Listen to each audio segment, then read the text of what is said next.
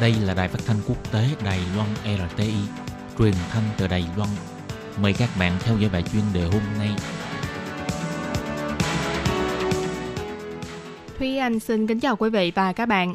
Chào mừng các bạn cùng đến với bài chuyên đề ngày hôm nay. Chuyên đề hôm nay có chủ đề là Từ đối tác chiến lược đến đối thủ cạnh tranh, quan hệ Trung Mỹ khó mà quay đầu sau cuộc bầu cử tổng thống Mỹ. Và sau đây mời các bạn cùng lắng nghe nội dung chi tiết của bài chuyên đề ngày hôm nay. Tổng thống Mỹ đương nhiệm ông Donald Trump nhậm chức đến nay đã gần 4 năm. Quan hệ giữa Mỹ và Trung Quốc cũng đã xảy ra nhiều thay đổi phức tạp. Muốn hóa giải tình thế căng thẳng giữa hai bên không phải là chuyện dễ dàng gì. Do số công phá của ông Donald Trump thật sự là quá lớn, thế nên dù cho ông Biden, người được cho là có lập trường thân với Trung Quốc hơn, lên làm tổng thống, việc hàn gắn lại quan hệ giữa Mỹ và Trung Quốc vẫn chỉ có thể đạt tới một giới hạn nhất định, chứ khả năng để hai bên trở nên tốt đẹp lại như trước đây thì không cao. Mặc dù hai đời tổng thống trước đó như George Bush Jr. và Obama đều rất quan tâm đến sự quật dậy của Trung Quốc, nhưng phải đến thời ông Donald Trump, Trung Quốc mới từ một đối tác chiến lược chuyển sang đối thủ cạnh tranh chiến lược. Và điểm khởi đầu cho sự thay đổi này là vào cuối năm 2017, một tháng sau chuyến viếng thăm Bắc Kinh, ông Trump đã công bố chiến lược an ninh quốc gia phiên bản mới.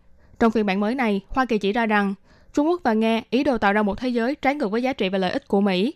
Trung Quốc muốn thay thế vị trí của Mỹ tại khu vực Liên Ấn Độ Dương Thái Bình Dương, mở rộng phạm vi ảnh hưởng kinh tế, xây dựng một trật tự mới có lợi đối với họ trong khu vực. Trước thời ông Donald Trump, Mỹ vẫn luôn cố gắng khích lệ Trung Quốc tuân thủ theo trật tự quốc tế, dần dần trở thành quốc gia cùng gánh vác trách nhiệm chung trên toàn cầu.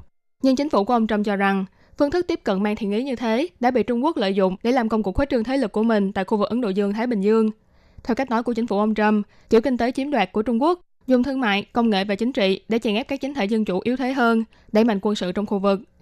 Theo lời của cựu cố vấn an ninh Nhà Trắng, ông John Bolton cho rằng, đội ngũ của ông Trump có sự chia rẽ nghiêm trọng trong vấn đề chiến tranh thương mại và những chính sách có phạm vi lớn hơn đối với Trung Quốc. Về vấn đề Trung Quốc, nội các của ông Trump có thể chia làm ba phe, bao gồm phe ôn hòa, phe hoài nghi và phe cực đoan.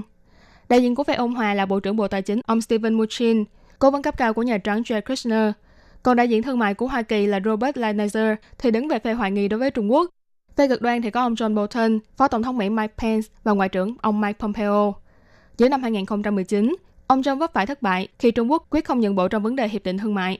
Tiếp đó, dịch viêm phổi COVID-19 bùng phát vào cuối năm, những việc này đã dần khiến cho phe hiếu chiến trong chính phủ ông Trump bắt đầu chiếm thế thượng phong. Hồi năm ngoái, giữa Mỹ và Trung Quốc tiến hành một loạt những hành động đáp trả cứng rắn, bao gồm Mỹ ra lệnh trừng phạt đối với công ty công nghệ của Trung Quốc.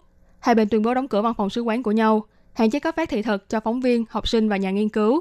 Và nghiêm trọng hơn, hai bên đã có những tranh cãi xoay quanh những vấn đề như việc Trung Quốc tuyên bố chủ quyền tại khu vực biển ở phía Nam, chính sách đối với Tân Cương, Hồng Kông và Đài Loan vân vân. Những sự kiện này đã khiến cho mối quan hệ giữa Mỹ và Trung Quốc trở nên tệ nhất trong lịch sử. Tính khí của ông Trump thất thường khó đoán, thế nên Trung Quốc đã vấp phải không ít sai lầm và khó khăn khi ứng phó với một đối thủ quá khác biệt so với các vị tổng thống trước đây. Tuy nhiên, quan hệ giữa Trung Quốc và Mỹ trở nên xấu hơn cũng không phải hoàn toàn là do lỗi của Mỹ. Nhằm củng cố quyền lực của mình, chính quyền Trung Quốc đã mở rộng giám sát để đề phòng những mối đe dọa đối với chính quyền. Đối ngoại thì xảy ra tranh chấp chủ quyền lãnh thổ với Nhật Bản, xung đột biên giới với Ấn Độ, Ngoài ra luật an ninh quốc gia phiên bản Hồng Kông cũng là ngồi trong cho sự bất hòa giữa Trung Quốc với Mỹ, Anh và các nước khác.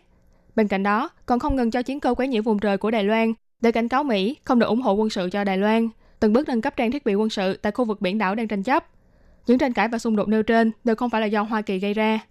Mặc dù chính phủ ông Trump chưa thành công trong việc thay đổi hoàn toàn Nhà Trắng, nhưng chỉ ít thì cũng đã làm thay đổi dư luận trong xã hội và cả quan điểm chiến lược trong giới tinh anh của Mỹ về vấn đề Trung Quốc.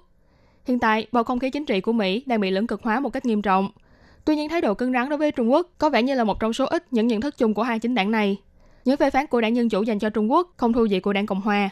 Ông Biden từng viết rằng, nếu như cứ để mặc cho Trung Quốc muốn làm gì thì làm, thì họ sẽ tiếp tục cướp đoạt nước Mỹ, cướp đoạt công nghệ và tài sản trí tuệ của các doanh nghiệp Mỹ.